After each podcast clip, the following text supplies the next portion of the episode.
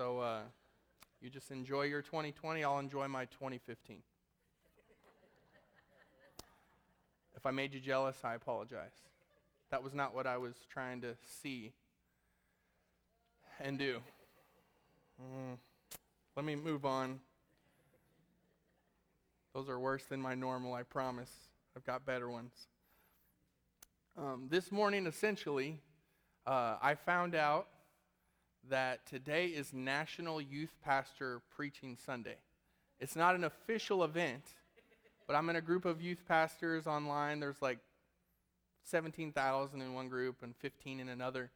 And uh, so there's all these comments. How many of you are preaching National Youth Pastor Sunday? And like hundreds and into the thousands of youth pastors. I am, I am, I am. Another one said, I got out of it. The senior, the senior adult minister is preaching. Anyway, I, I did not get out of it. I was not the first choice, but uh, hopefully I can bring you something that you can enjoy and grow from. I want to quickly invite you to join the worship and the media team. And let me explain to you there is a place for everyone, but not every place is for everyone. Let me say that again. There is a place for everyone on our team, but not every place is for everyone. Hopefully, you will never hear me play drums again. That is the hope. That was not planned, and I'm not a drummer. If you thought that I was, praise God, I bless you. And it's because you didn't realize I was doing three things. Ha! And that's all. That was it. So if it sounded good, Lord bless your ears. Um, it was not good. It was mediocre at best. But my point is, not every place is for everyone. God has prepared each of us uniquely to do something for Him. And I know for me, when I started out as a musician, uh, it was because there was no one else. And our youth pastor at the time, who was also our senior pastor, he actually complained that our youth group was shrinking. And I didn't tell him to his face, but I said, I know why it's shrinking. We ain't got no music.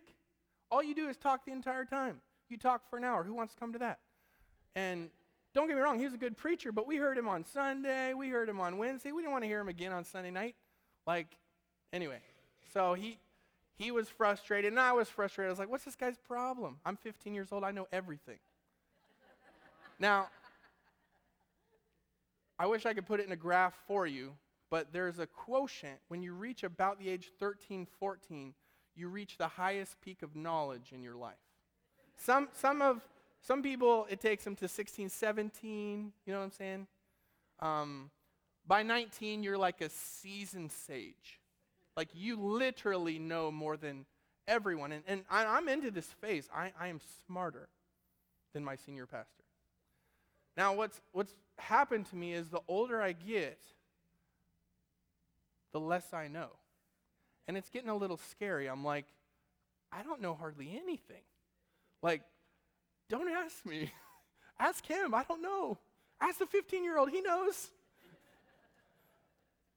but I'm in this season and I'm complaining to the Lord. I said, What's this guy's problem? Like, we don't have any music. Like, there's, there's, no, there's no worship. There's no nothing else. It's just him talking. Um, and then the, I felt the Lord in my heart just challenge me. He's like, Well, why don't you do it? And I was like, What? Suddenly I didn't know so much. It's like, I don't know how to play anything. I'm not a very good singer. And my dad would agree with you. In fact, he used to make me shut the door while I would practice. And in love, he loved me. He was very encouraging. You know, he bought me a guitar. He was a great guy. But he was straight to the point. He wouldn't cut corners. He said, Josh, you are not good. Your voice sounds bad. I said, but here's the hope. Meanwhile, I'm like holding back tears. okay. I thought I was sort of good, but I'm not. He says, but if you practice and you give yourself, if you believe God is leading you to do this, you will get good. Probably. Maybe. Anyway, he says, so go practice, but leave, shut the door. All right. I said, fine, Dad, I will. And it hurt. It hurt my pride, but it also spurred me to pursue excellence and to not be satisfied with just okay. And so I've spent the last 21, 22, almost 22 years trying to develop excellence in spirit and in, uh, in my craft. And I would say I'm just getting to the point where I'm sort of okay at the guitar, and I don't think I'll get any much better of a singer, maybe a tiny bit. I don't think I'll ever be great, but I'm going to give God the best I have. If, if I can get better, I'm going to because it's for Him. Play skillfully under the Lord, sing joyfully to Him. Give Him your best. Everything you do, do it as unto the Lord, and He will honor it. And I sincerely doubt my platform is ever going to be much bigger than this, and I'm okay with that. This is fine. Even if it's smaller, I'm okay with that too, because it's not for you. I remember, I mean, don't get me wrong, you benefit from it, but you, you get what I'm saying, right? I don't worship you, I worship Jesus. I worship the Father. I worship in the Spirit. And that's what we are called to do together. We're called to worship Him together. And what I want to do today, everyone put on your nerdy glasses because you're about to get um, nerdy. You're about to learn some Hebrew. You're about to go into some deeper meanings, and hopefully, we won't get stuck. I do not speak Hebrew. Uh, it took me a long time to prepare just to be able to pronounce a few words correctly, so don't think of me any more than I am. I just know other people who know Hebrew, and then I copy them. That make sense? Okay, just so we're clear. I want to read a scripture verse before we begin, but let's go ahead and pray. Father, I ask you to open our eyes. I ask you to make us able to see clearly who you are. I thank you for those words that you are the, the revealed God, the revelation of Jesus Christ. You are revealing yourself to us, and if we do seek you, we will find you when we seek you with all of our heart. Amen. All right. So, I want to ask you a question. It's on slide two. What is worship? What is it? Is it slower songs that put you in kind of, you know, a, a mood to sing? Is it something we do? Is it, is it a place we gather? Like, what do we call this? A worship service? Praise and worship? I'm here to tell you that it's none of those things, but it involves all of those things. Worship in and of itself is none of those things. It is not music, it's not a style. In fact, you could technically worship to really hard metal. I'm serious. Because worship is not a style, it's a position and an attitude of the heart. It is outer and inner combined. Worship happens everywhere, and it could happen nowhere because it's not about just what's on the outside. You can't worship with decibels. You can praise with decibels, you can. That's biblical. That's why the Bible instructs us to praise the Lord.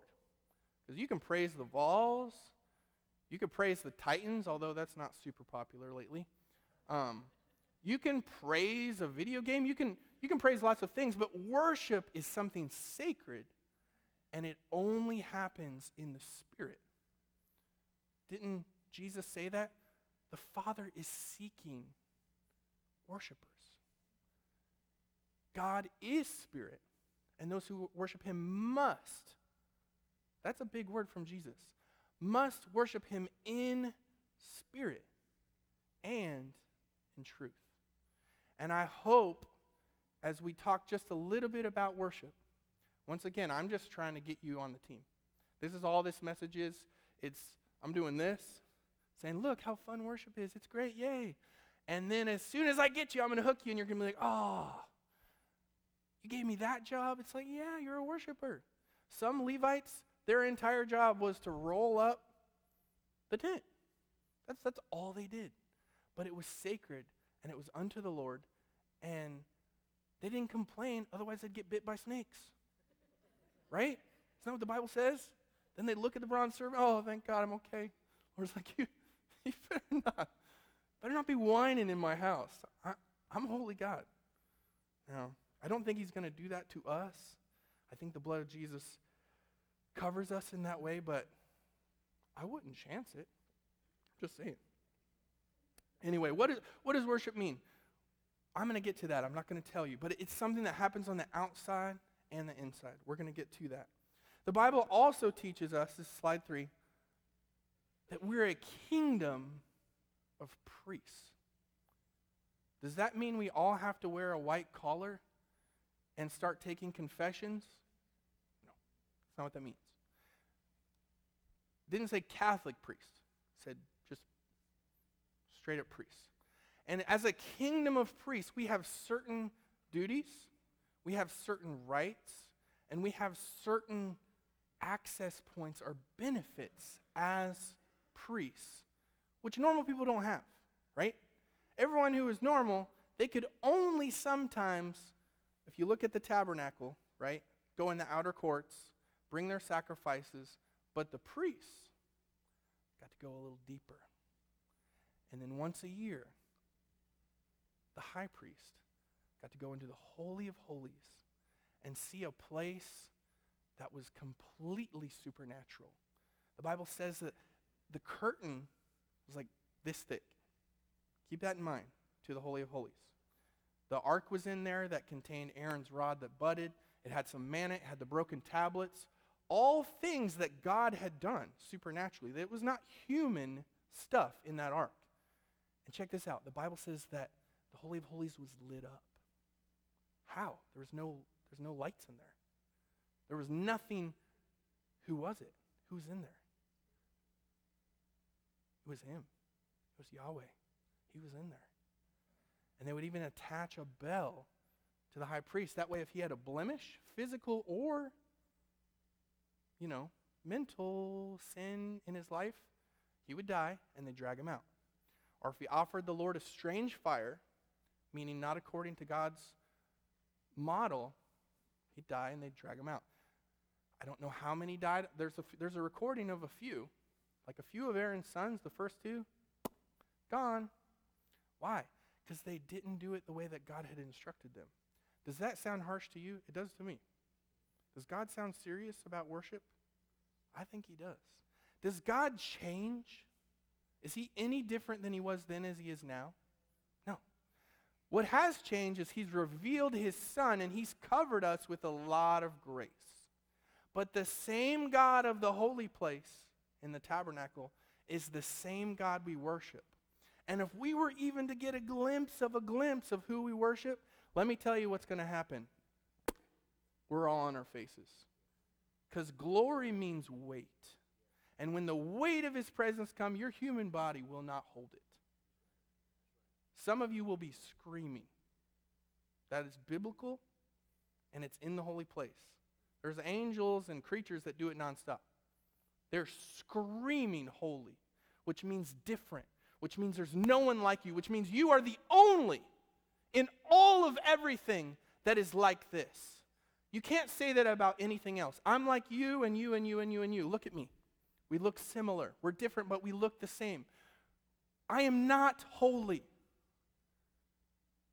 But when I receive Him, when he comes and lives inside of me, the only holy also makes me holy. For he says, You shall be holy as I am holy. Amen? I'm not going to tell you exactly what a priest does, what they are, but I just want to introduce you to the idea. We are a kingdom of priests, and we have specific jobs, specific benefits, and specific mandatory instruction as priests. Otherwise, we're not doing our job. What happens in the real world when you don't do your job for long enough? You lose your job. That's not what happens in the kingdom. In the kingdom, you just get demoted and then you get less to work with. But if you're faithful with little, what happens in the kingdom? It gives you more, right? And to him who has, more will be given, but to him who has not, even what he has will be taken. Meaning, God's still going to love you and save you, but as the Bible says, it's going to be as through fire. You're going to make it by the hair of your chinny chin chin or the skin of your teeth. And, that, and you're going to be happy and glad and grateful. But why not enter his promises with the full inheritance? Why not be everything God has called you to be? Why settle for, for barely making it? Why not live in the abundance of his spirit life right now? That's our calling. That's who we are. We are a kingdom of priests. I want to read a short story from John chapter 4. And before we do, we're going to provide a little context. You can throw that map up there. I love looking at maps when you read names in Bibles because I don't know about you, when I read a name like Gerizim, I'm like, who cares? I just, I just literally gloss over it. I'm just, be, I'm, I'm being honest to you, and I'm sorry that a pastor would do this. But I'm just telling you. Or I read like names and I read locations. I'm like, blah blah blah. Get, get the meat. Just tell me the story. I don't care. But when I look at a map, it, oh, it helps me connect the dots it makes the story come more alive. And so we're going to read this story. I want you to look at that map. I want you to look, if you can, in the middle of Samaria, the blue section. And I want you to look at Sychar and Mount Gerizim, because that is where our story takes place. All right, here we go. John chapter 4. Therefore, when the Lord knew that the Pharisees had heard that Jesus made and baptized more disciples than John, Though Jesus himself did not baptize, but his disciples, he left Judea. Look at the map, the orange. He left Judea. You see Jerusalem and Bethlehem in there. And he departed again to Galilee. That was his hometown where he grew up. He was not born there, but that was his main area. That was what he was most familiar with, Galilee. Now, look what the scripture says. It says, but he needed to go through Samaria. Makes sense, right? What's between Judea and Galilee? Samaria. But here's a little context Jews didn't go through Samaria. Here's what they would do they would go to the east, they would take the Jordan River path and walk around Samaria so that they didn't have to go in it because Samaria was unclean. It was a nation of conquered people. The Syrians I don't know, at this time, maybe 400 ish years had come in. They had wiped out the men. They had mixed with the Israelites. And so a Samaritan was not a true Israelite. They had Assyrian blood in them, the blood of the enemy.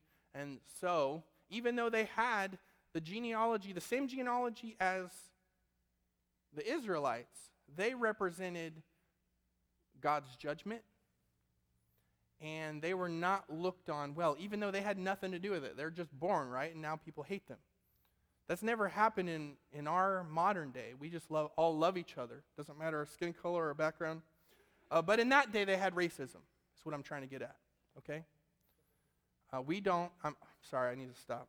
We obviously do, and we should repent if it's in our hearts.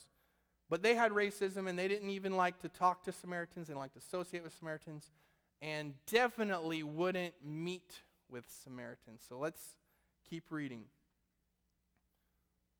So he came to the city of Samaria, which is called Sychar. We see where that is, near the plot of ground that J- Jacob gave his son Joseph. Now Jacob's well was there. Jesus, therefore, being wearied from his journey, sat thus by the well. It was about the sixth hour or lunchtime. The first hour is 6 a.m. Jewish culture. The 12th hour is 6 p.m you sun up to sundown. So we're at, we're at noon. It's very hot, probably. A woman of Samaria came to draw water. Jesus said to her, Give me a drink. For his disciples had gone into the city to buy food. Another quick note women didn't draw water at noon, they drew water in the morning. Why? It's cool, right? They go in the morning, they get their water. And if you were to draw water at noon, it would be for a specific reason. Perhaps you were trying to avoid conversation. Perhaps you were trying to avoid judgmental stares. Perhaps you just didn't want to be around the other ladies and, you know, their gossip circle. So maybe you had something in your life that you didn't want to hear talked about. Let's keep going. Verse 9. Then the woman of Samaria said to him, How is it that you, being a Jew, ask a drink from me, a Samaritan woman? And here's our context clue For Jews have no dealings with Samaritans. Jesus answered and said to her, If you knew the gift of God and who it is who says to you, Give me a drink, you would have asked him, and he would have given you living water. Time out, Jesus. You just asked for a drink, and now you're offering a drink. Sounds to me like he had a plan, right? Like he went there on purpose, even though he actually is thirsty. It's a look, it's a long walk. It looks small on the map, but I mean, we're talking they'd probably walked at least 15 miles by this time, right? They're, they're, he's thirsty.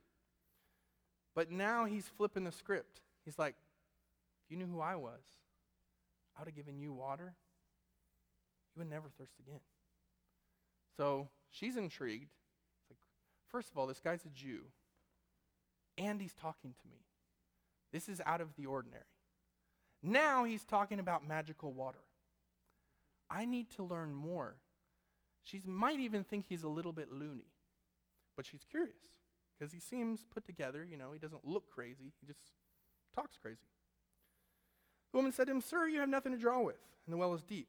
Where will, where then do you get that living water?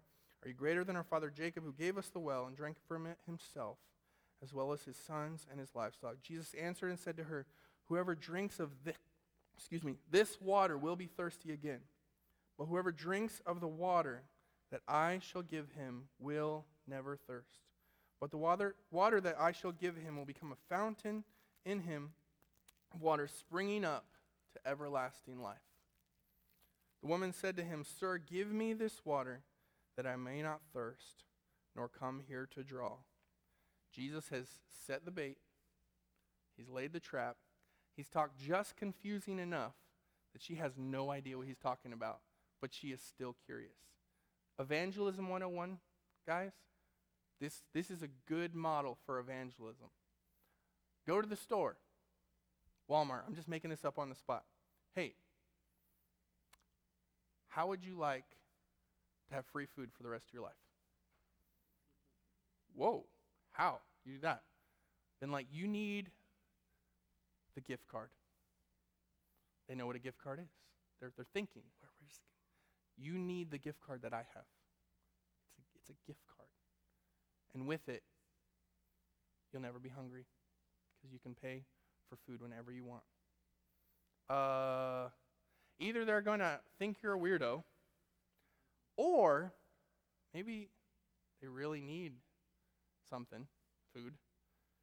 Say, can I get one? I said, yes, you can. I said, but this is a different card than I'm than you may be thinking of. This is a gift card that gives you food, and when you eat it, you live forever. Now they're really like, what in the world? So either they're going to like call security or ask another question. And then you introduce the manna from heaven, the bread of life, Jesus. When you take of him, he gives you life everlasting, and your spiritual man that's been thirsting and hungering for life is filled. That's what Jesus did, right? He kind of tricked her, but he did it with good intention, so we will let it slide and honor it and model our lives after it. The woman said to him, Sir, give me this water that I may not thirst, nor come here to draw. Jesus said to her, Ooh, here's where the story gets a little, little fun. Go call your husband and come here. The woman answered and said, Honestly, she's telling the truth. I have no husband. I don't. Even when you're honest with Jesus, he knows the story. You might as well just put it out there and just don't try to be pretty and hide. Just tell him the truth. Take the spiritual makeup off and just tell him who you are. That's what he wants in you. He wants you. Not the pretend you, not the well dressed you, although I am well dressed. Thank you very much. He wants you as you are. You have well said, Jesus said to her, for you have had five husbands. Oh. And the one whom you now have is not your husband. In that you spoke truly. Didn't even rebuke her, just said what was. So now, I imagine, how does this woman feel? She's probably embarrassed. Because remember, she's going to the well because she doesn't want to talk to people she knows. because they already know her. They know her life is failure after failure. She probably has extreme acceptance issues because she just can't make a relationship work for whatever reason. And she's got cold feet because this guy who's with her, she knows if she gets married to him, he's probably, he might leave her. So she's kind of like, I don't even know if I'm cut out for the marriage thing. I've tried a lot. Here's what the woman said Sir, I perceive that you are a prophet. Let's change the subject. Let's not talk about me. Let's talk about holy things. Now that I know who you are. Our fathers worshipped on this mountain, and you Jews say that in Jerusalem is the place where one ought to worship. Jesus said to her, Woman, believe me, and this is why we're here today. The hour is coming when you will neither worship on this mountain nor in Jerusalem. Worship the Father. You worship what you do not know. We know what we worship, for salvation is of the Jews. But the hour is coming, and now is, when the true worshipers will worship the Father in spirit and in truth. For the Father is seeking such to worship him. God is spirit, and those who worship him must worship in spirit and in truth. The woman said to him, I know that Messiah is coming, who is called Christ. When he comes, he will tell us all things. Jesus said to her, I who speak to you am he. We could go in a hundred directions just from this story alone. We could talk about words of knowledge. We could talk about Jesus' heart to break down racial barriers and ethnic barriers. We could talk about evangelism. We could talk about the spirit life and walking in the spirit. But today we're going to talk about worship because I find it very fitting that Jesus reveals worship, the meaning and, and purpose and heart of worship, right between the split Israel, north and south, right smack dab in the middle, in an area which the Jews now call unclean, but is their rightful homeland. Jacob's well was there. They say they serve the God of Abraham, Isaac, and Jacob, yet they threw away their inheritance because of their prejudice. How much does God have for us if we would say, it doesn't matter where it is, I'm going to there? Walmart, the gas station, at home, in the car, among friends, maybe that don't even believe. I'm going to worship because I'm a worshiper. And it's not about a location anymore.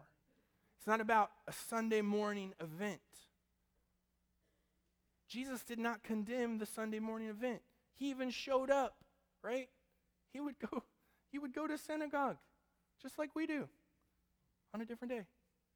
But the idea is the same. He is looking for worshipers. And worshipers are not limited to location. When you are a worshiper, you carry the presence and the Spirit of God with you wherever you go. Anyone know what an ambassador is?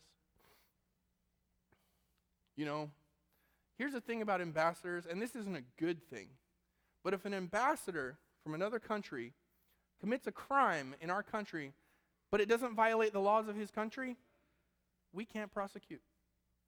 Meaning, this space where the ambassador stands is sovereign space. So he carries the rights, the privileges, the laws of his nation wherever he goes. Now, some ambassadors are good and they don't abuse that. Some are not good and they do abuse that and they use it to money launder and, you know, traffic, and it's very bad.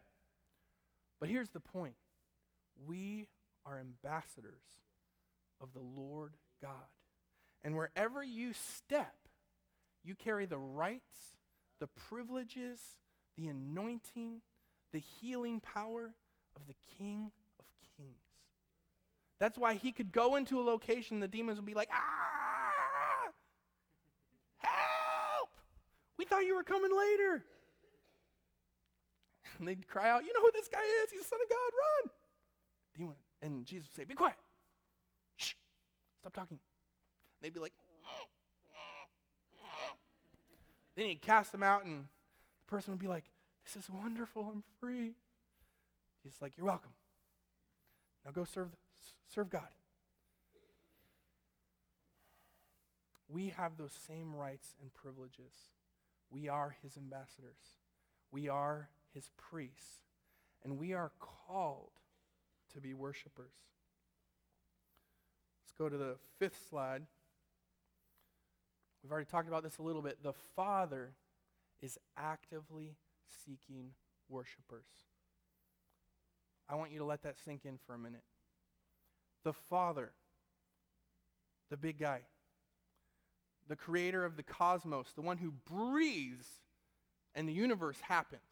He can do whatever he wants, but there is something that he's looking for. And the Old Testament says it like this He's looking for loyal hearts to show himself strong in their behalf. And Jesus says it like this He's looking for worshipers because God is spirit and those who worship him must worship. And here's the good news if God is looking for something, it's got to be really, really, really special. And through the Holy Spirit, He's already hidden inside of you the seed of a true worshiper. You don't actually have to be taught. The Spirit Himself can guide you into all truth. That's what Jesus said. But I like to be taught. It's, it's, it's, it's like extra credit, right? I enjoy it, and uh, it's very biblical. You know, Jesus appointed apostles, prophets, pastors, evangelists, and teachers for the equipping of the saints, the work of the ministry, till we fill the fullness of Christ. You know, we're complete in knowledge and we're not swayed easily by fancy false doctrine. But the Spirit, if you confess Christ, is in you to teach you, for you, what it means to be a true worshiper. And when you enter that space, connection happens Creator. And I will tell you, there is nothing more satisfying. There's nothing more wonderful. And I'm not telling you it's easy. It's not easy at all. Because this world is full of thorns and crummy soil and paths, right? Isn't that what Jesus taught us? We have the true seed, but we got to keep our ground clear. Otherwise, none of this works.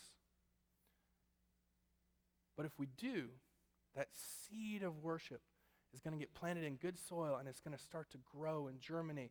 And before long, we become a beacon of the presence of God everywhere we go. And like Jesus, we can say, if you've seen me, you've seen the Father. And it's not because of me, right? I'm just a vessel. I'm a clay pot. I'm dust. That's it. I only live because he empowers me with his voice. Isn't that what the word says? He holds all things together by the word of his power. But yet he chose me to be a carrier of his presence, of his knowledge, of his anointing, so that then I can teach others. And now we're getting into what we're talking about what our role is, what is worship, and what our role is as a priest. But remember, God is seeking worshipers. He's not seeking money, he could care less. Seeking worshipers. Why? Well, then why does he ask for money? What does money connect to in most cases? Yeah, connects to your heart. He doesn't want your money, he wants your heart. But he knows your heart is connected to your money, and if you give enough of your money, you won't be enslaved to your money, and then he can have your whole heart instead of a divided heart. Yeah. Like, I don't want your money either. But I want you to give your heart to Jesus, so I want you to give your money so that your heart can be free to love him and serve him rightly. Amen? Otherwise, honestly, just, just keep it and get your heart right, and then give it in joy so that you can experience the benefits of the connection with God. Amen? All right, let's keep going. Let's go to the next slide. Here's where what we put our nerdy glasses on for. We're going to learn a little bit of Hebrew. Everyone say shakah. This is not the only word for worship. This is just the first mention of worship. Genesis 18:2. These three strange people show up Abraham sees them and he shakahs. He worships. Interestingly, the worship is not refused. And we find out later that one of these three strange, interesting individuals is God. Is God coming down to check some things out. And he's got two of his angel buddies with him. But this is the first mention in Scripture of the, the word worship. There's other types of worship that happened before that. Abel offers an acceptable offering to the Lord, right? You know, uh, obviously, Abram was a worshiper of some kind. But this is the first time we, we see it in the text. And so we're going to learn a little Hebrew, like I said. Keep in mind, you're wanting to read that from left to right, and it would be more like hakak or hakash. That's not what we're trying to say. We're trying to say shakah, you have to read from right to left. Hebrew is a little bit different than our language. I prefer it because I'm left handed. So when I write, I don't drag my hand across the page. It's so nice. I wish English were that way, but it's not, so oh well. I just had to have a smudged hand in school. But thank God for typing where everyone is equal.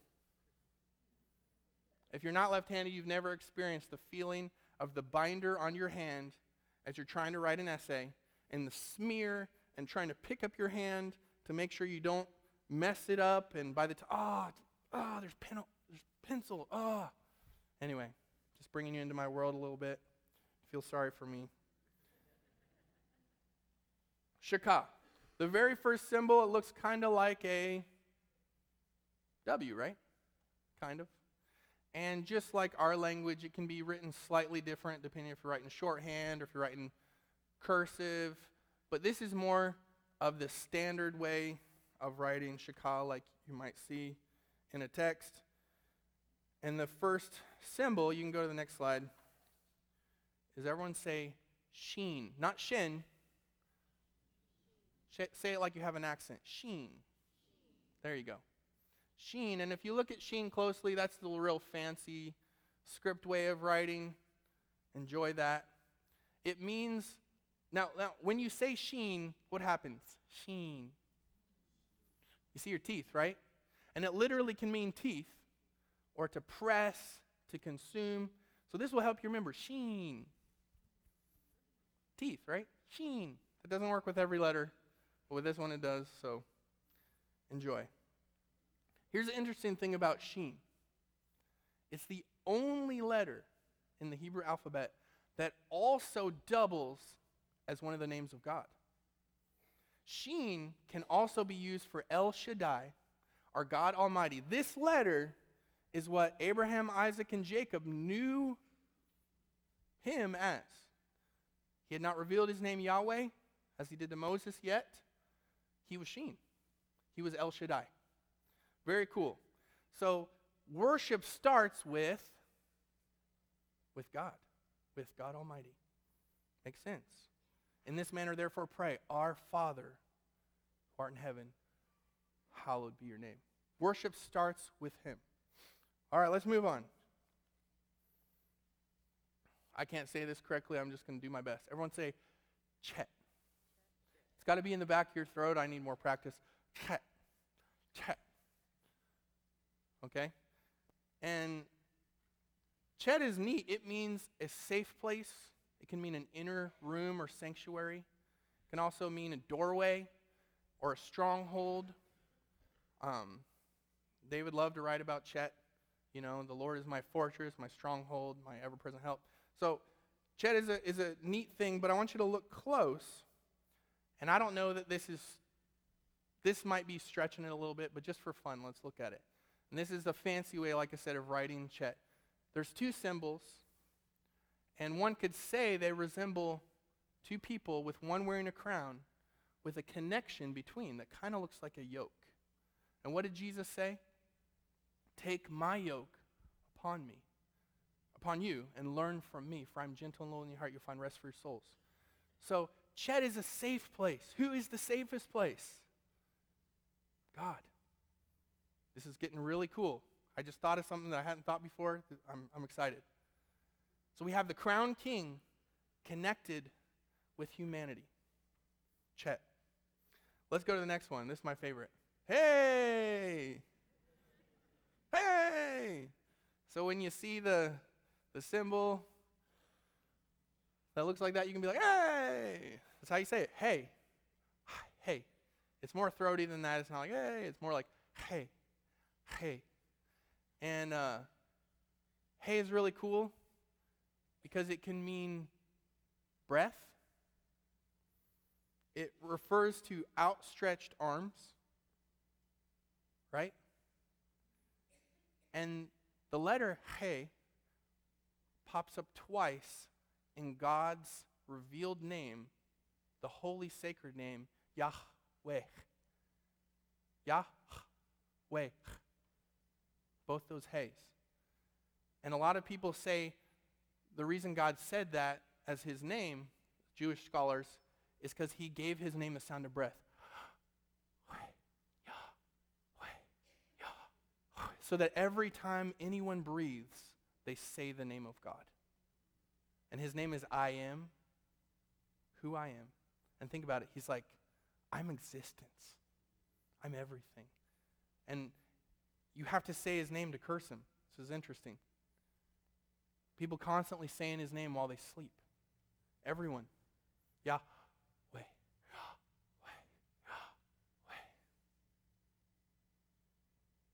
I encourage you to do that, but don't do it too hard. You will pass out. So just do it a few times. Don't get too carried away. It's not a vision, it's a lack of oxygen to your brain. If you have a vision, that's great. but just be careful. All right? So, anyway, we have the three letters. Now let's put them together. All right? Sheen, denote, you don't have to go back to it unless you want to. Sheen denotes power and might. It's about strength, God Almighty, crushing, teeth, consuming. It's mm, power. And it brings you low. Chet is about grace, safety. You're not afraid as you go low. And then finally, hey, it's about outstretched arms. As you receive from Him His Spirit life. It's worship, it's outward and it's inward. And here's the cool thing who's God Almighty? The Father. Who's the safe one? Who's the one who fills us with grace? The Son. Who's the breath? Spirit, right? In worship, you have the Father, the Son, and the Spirit. And He's inviting us into that experience where we commune with the triune God. Would you say that this is important? God is looking for worshipers not because he has a big ego that needs to be filled. He's looking for worshipers because he's looking for friends, for relationship. He's looking for connection. Who will spend time with me? Who will connect with me as I am? There is a right and proper way to worship, but it's not just the position of your body. It's the position of your heart and your mind. That's why the Lord says, You shall love the Lord your God with all of your heart all of your mind and all of your strength. Right? I'm not one who will tell you you can worship doing everything because you have to be intentional. Giving to the poor is not worship unless it is. Right? Otherwise, 1 Corinthians 13 wouldn't be written in there. You can give all you have to the poor, give, even give your body to be burned, but without love, it's nothing. Why? Because without the proper heart response and position before a holy God who demands perfection, it's not worship. Right?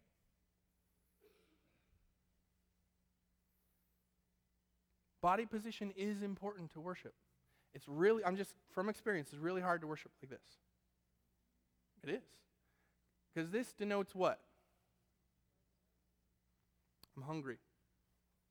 You done? That's why he calls us to have outstretched arms. Hey. That's why he calls us to get humble. Chet. And that's why he calls us to look to him and bow low. Sheen. Shaka. Okay. You can take your nerdy glasses off. No, no, wait. I got one more. Keep them on. Then you can take them off. Hebrew is a very fascinating language as well. It's primitive, but in some ways it's way cooler than ours. They have less to work with, but less sometimes is more. And every single Hebrew letter also represents a number. It's really easy in the beginning. The first letter, Aleph, is just one. The next one is two, three, four. But then once you get to 10, then it goes 20, 30, 40, 50, 60. And then finally, as you get to the last few letters, it's 100, 200, 300, 400. Check this out. Sheen represents the number 300. Chet represents the number 8, and He represents the number 5. Now, in biblical circles, Sheen, the number 300, represents, and this is people who believe in Jesus, the perfect sacrifice of God. The weight of God's judgment came down upon the Christ. Chet represents new beginnings, right? Because there's seven days in a week, and then you start a new week. There's seven notes in the major scale, and you start over with the same note again in a different octave. New beginnings. And then He represents his grace or his perfection. So here's what we have we have through the perfect sacrifice of Jesus, we have a new beginning to walk in the grace of God. This is the invitation of worship. We're invited into the holy place with the Father, Sheen, with the Son, Chet, with the Spirit, Hey. And we're even given a model on how to do it. We worship you. We worship. Do you have to get in this, the, the physical position to worship? No, you do not. Is it helpful? Yes, it is. It's very helpful because of what it represents. Can you worship like this? Go for it. I will take a picture and post it. Because that's, I guess you can. Can you worship like this? Maybe. I'm just telling you what the Bible says. I didn't read that one. I, I, don't, I don't know the Hebrew swimmer, what that represents. Give me a little time. Maybe I'll look it up for you, but I don't really want to. Here's the point God gives us a model of what worship is, what it means, and what happens when we do it rightly according to the Bible. So you can worship and sit, and that's cool. And I, I, I know it can happen because I've done it. But when you get in the position, and even if you need pads under your knees or you need to do it on a nice, comfy chair or an altar, why do you think we have these? Puts you right in position, right? It's perfect. You don't even have to bear your own weight. My back feels great. Ah. This, this is like 21st century worship right here. Comfy. If I had knee pads on, this is take it to another level. I'll stay there all day. All right, let's move on. Let's go back to our questions. Slide 11. What is a priest? What do they do what are they for? In Exodus chapter 19, we learn that we're supposed to be a kingdom of priests. And God's original intention was that an entire nation would be priests to him. He even invited them all up on the mountain to get consecrated as a nation and then teach the world and disciple the world. What did they say? Ah! You go, Moses. Just tell us what happens. We'll do whatever you say. We ain't talking to him. He's scary. they, I mean, it was, it was scary. It was darkness and thunder and, you know, it was like bass like you never felt before. It was intense. They were scared. And so God got upset. He's like, oh. Like, well, I guess I got to write it down for you. You know? Wives, you ever had to write your husband a list? because he couldn't remember three simple things you asked him to go get? That's what God had to do. He's like, guys, it's so easy. Don't kill each other. Worship me. Don't make idols. Obey your parents. How hard is this? I'm going to put it on a list for you since you're too scared to talk to me. Anyway, wives, God feels your pain. He understands our short attention spans and our inability. I just, I, I don't even try. I'm just like, Lauren, if it gets above two things, I'm going to need to write it down. So bear with me. I promise you, I'm not trying to forget, but I will. It just happens. You get to that third one, you're like, oh, what was it? I, I want to call her, but then I don't because I should have remembered. If I call her, I have to admit that I don't know what I'm doing. Let's just guess. You know? Mm. Okay, go with it. And then you get home and you forgot something and you bought two extra things because it looked cool and it was only 199 Anyway, a kingdom of priests. Priests are someone who ministers to God. They carry his promise. And they help others connect with God. They offer an open door into his presence. So, their job is to God first, and then their job is to humanity. Look familiar? They reach out to the divine, and then they reach out to the created. That's a priest. It's not fun being a priest because you feel stretched a lot of times because you're pulled between what God wants and what the people need. And you feel this tension in life because it's like, oh, and you feel yourself interceding for God's dream to, to happen in people's lives as they fritter them away. But then you feel the compassion of the pain and suffering in humanity. You're constantly pulled. But it puts you in perfect position to connect with your Savior, right? If anyone comes after me, let him deny himself, take up his cross. His, not mine. We can't bear his. We can't bear the cross of Jesus. Only he could. Take up his cross and follow me. Your cross might be keeping four kids alive and just staying sane. That might be your cross. Your cross might be a health issue that you know of the promises of God, that He is the healer, but yet it persists. Your cross might be just depression that falls on you that you cannot shake, and you cry out for help, and it just clouds your mind. But I'm telling you, in every case, press on. Look unto Jesus, the author and finisher of our faith. For the joy set before him endured the cross, despising the shame, and has sat down at the right hand of the throne of God. Therefore, do not grow weary while doing good. That means that you can grow weary, and you probably will. That's why the Bible says in advance, don't grow weary. How? Remember the promise in due season you shall reap if you do not lose heart. There was a man, and uh, he happened to have an experience with God. And he asked God a question. He's like, God, help me understand time. How much is a million years to you? Mm, about a minute or so.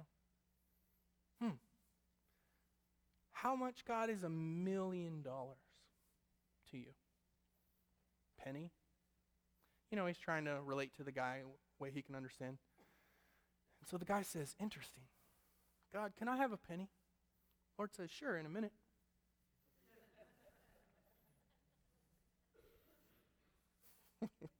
I imagine that guy, the Lord handing him a big slab of gold. About a million years from then, here you go. I keep my promises. anyway, he is the high and lofty one who inhabits eternity. And I'm going to give you a fast track into his presence right now. Works every time if you need to get in the presence of God. You ready for this one? Isaiah 57 15. Slide 13. For thus says the high and the lofty one who inhabits eternity, whose name is holy. Let's stop there. God opens up his fridge and there was the creation of the dinosaurs. Dinosaurs. That's what this is saying. He looks at his watch and he sees all of human history. He lays down in his bed, and there's the millennial reign, and maybe a few thousand years after that. He inhabits eternity. That's why he's the God of yesterday, today, and forever. He's not like us. He wasn't born in time, therefore, he is not bound by the constraints of time. He can know you as a child right now and as someone on their deathbed at the same time. And love you and lead you and guide you according to the whole spectrum of your life, and that is easy for him. The Bible only teaches that a few things are hard for God. One of them was working out sanctification and the cross, making that work. The cosmos were easy. That was not hard for him. The creation stuff, piece of cake. The other was the incarnation God becoming flesh. Everything else is easy. There's nothing too hard for God. And I would say making, scripturally, making everything work perfectly according to his prophetic plan, that would be on the medium side. He might sweat slightly to do that. But everything in your life that has ever been a problem is easy. You have a money problem? You don't have a problem. Why? Because you're a priest. You're fine. God will take care of it.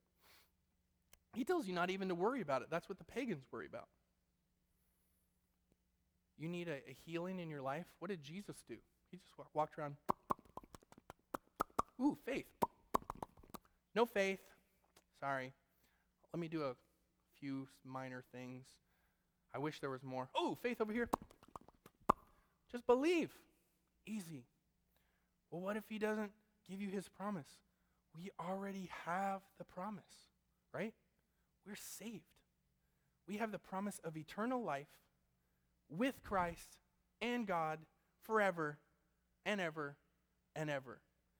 Everything else is just dust and vapor and moments and breaths. But I'm going to give him my best with these moments. Let's try to close this thing because I told you I was going to give you a fast track.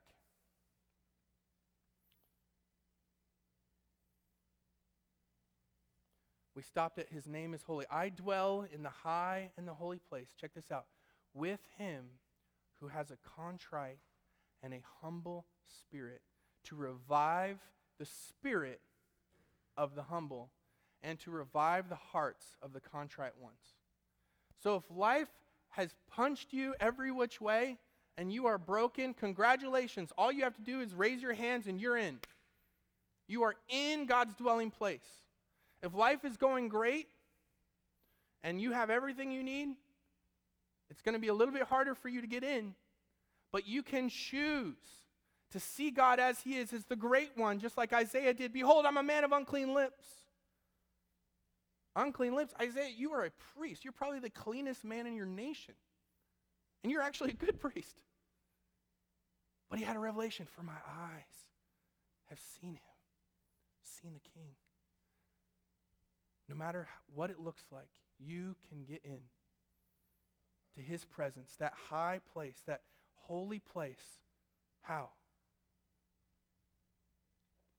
Contrite. Lord, I need you. I need you, God. Can't do this without you.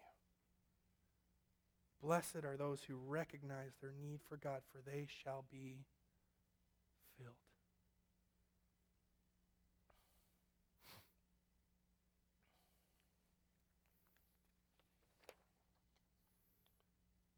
Ahead and go to that next slide.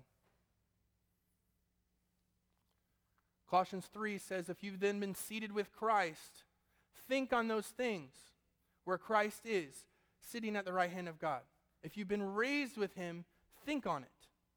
And the word think there is not a casual think, it's an intensely think about, dissect it. And we've been given a few pictures of the throne room. And it gets weird.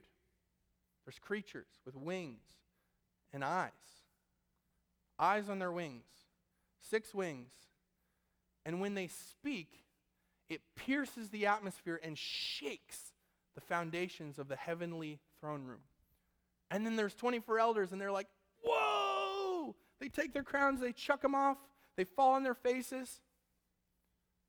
And then around them, it says there's thousands times a thousand, innumerable angels. And then there's this other host from every tribe, nation, people, and language stand before the throne in front of the Lamb.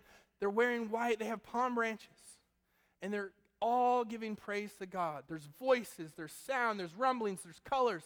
It's all over the place. And our inheritance is not just to be there, but to sit there in a place of honor, beholding his glory. Here's the good news. According to Scripture, we've already been raised with Christ. And we can, if we allow ourselves to go to that high and holy eternal place where we realize we're just dust. Woo! We get in there, man. If you're comfortable now, just go ahead. Let's go in. Let's go in right now together. Kneel on your seat, close your eyes, raise your hands, humble yourself. Go with me into that high and holy place where he dwells with the contrite one. If your heart is broken, come with me. Let's just go ahead and end and play that song again. If you would, on that last slide, you know you can worship with YouTube. You don't need it to be live. In the bathroom, in your car. Sometimes in my shower is the best places to worship because I sound so good. The acoustics and the water catches off all my bad notes and all that's left is kind of the reverberation. But let's go ahead and end this time worshiping Shakah, the Father, Son, Holy Spirit, and let's allow Him to set our focus rightly. Amen. Turn it up so we can all hear real loud. Thank you, Lord. Worthy is the Lamb who was slain. Holy, holy is He. Let's sing this together.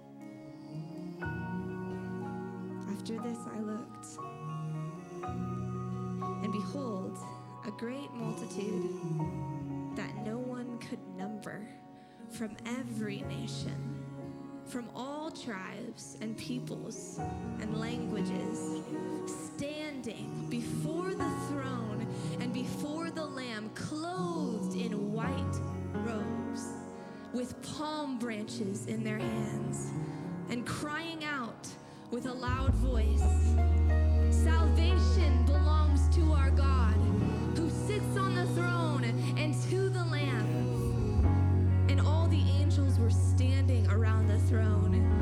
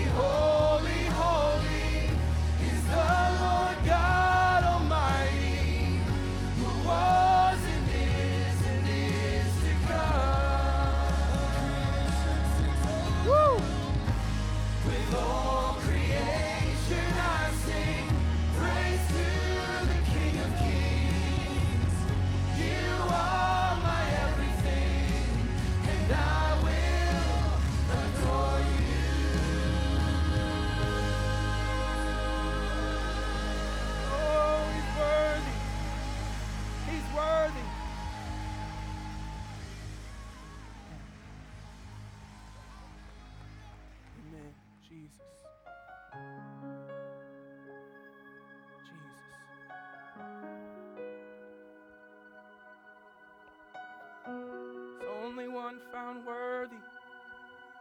His name is Jesus. He's the lion and the lamb.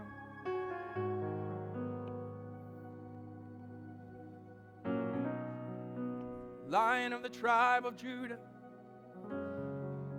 He's the root and the offspring of David, He's the bride and morning star. He's the manna from heaven.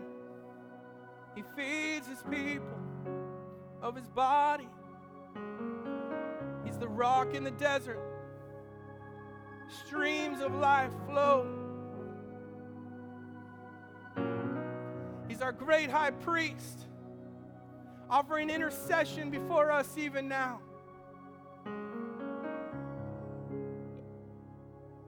He's the Word of God, Word made flesh, the revealed name of God, the revealed Father, the Prince of Peace, the wonderful Counselor, the mighty God, the name that is above every name, that at that name every knee should bow every tongue confess in heaven and earth and under the earth that He alone is the Lord of Lords. His name is Jesus.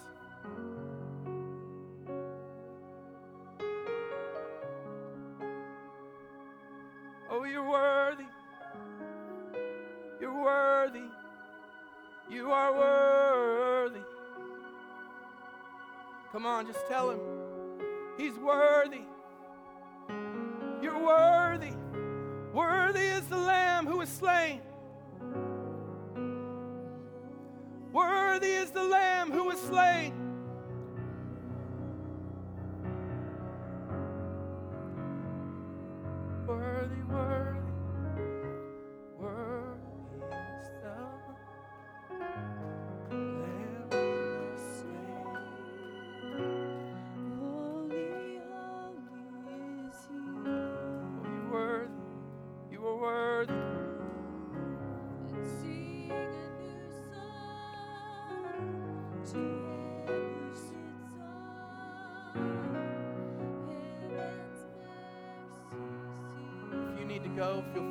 Slip out quietly. It's going to take another five ish minutes and just soak in the presence of God. If you need to go, you're free to. Bless you and love you.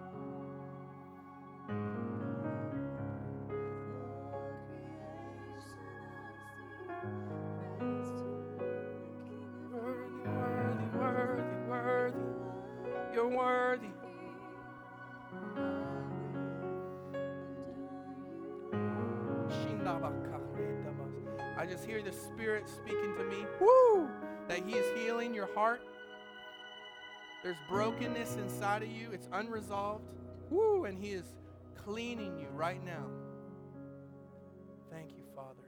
He's restoring